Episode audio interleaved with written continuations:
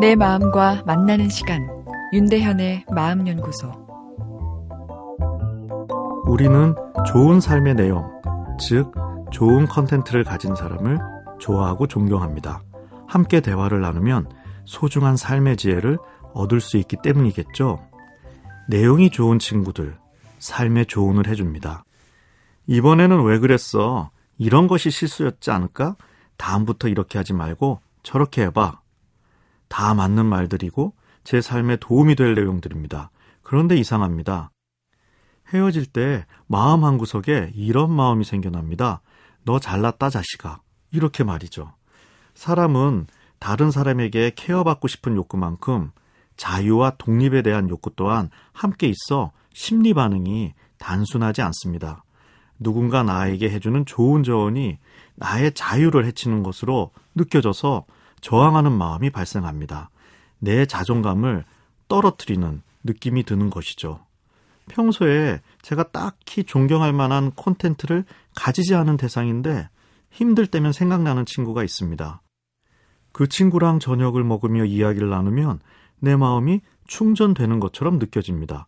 깊은 대화도 없고 삶의 조언도 없지만요. 넌 긍정적이고 능력이 있으니 잘 될 거야 란 막연한 긍정의 위로가 자세한 삶의 조언보다 오히려 내 마음에 더 힘을 주는 것입니다. 분석적인 날카로운 콘텐츠보다 단순한 긍정의 언어가 더 큰 힘을 발휘할 수도 있습니다.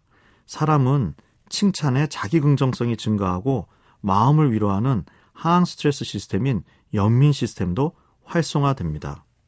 간호사 이직률이 높아 고민인 병원에서 대책회의가 열렸습니다.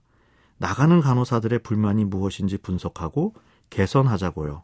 그런데 뚜렷한 효과가 있지 않았습니다. 그래서 다른 접근을 해보았습니다.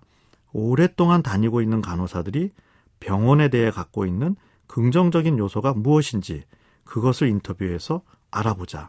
그리고 그 긍정적인 부분을 더 강화하자. 뭐 이런 접근이었는데요. 어, 놀랍게도 이직률이 오히려 줄어드는 결과로 나타났습니다.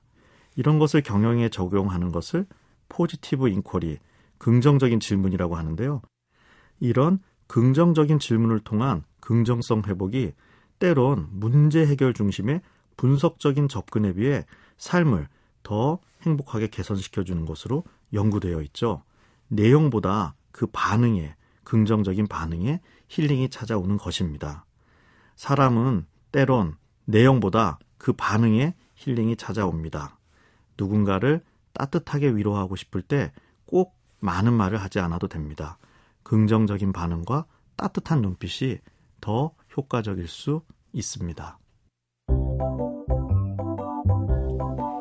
윤대현의 마음연구소 지금까지 정신건강의학과 전문의 윤대현이었습니다.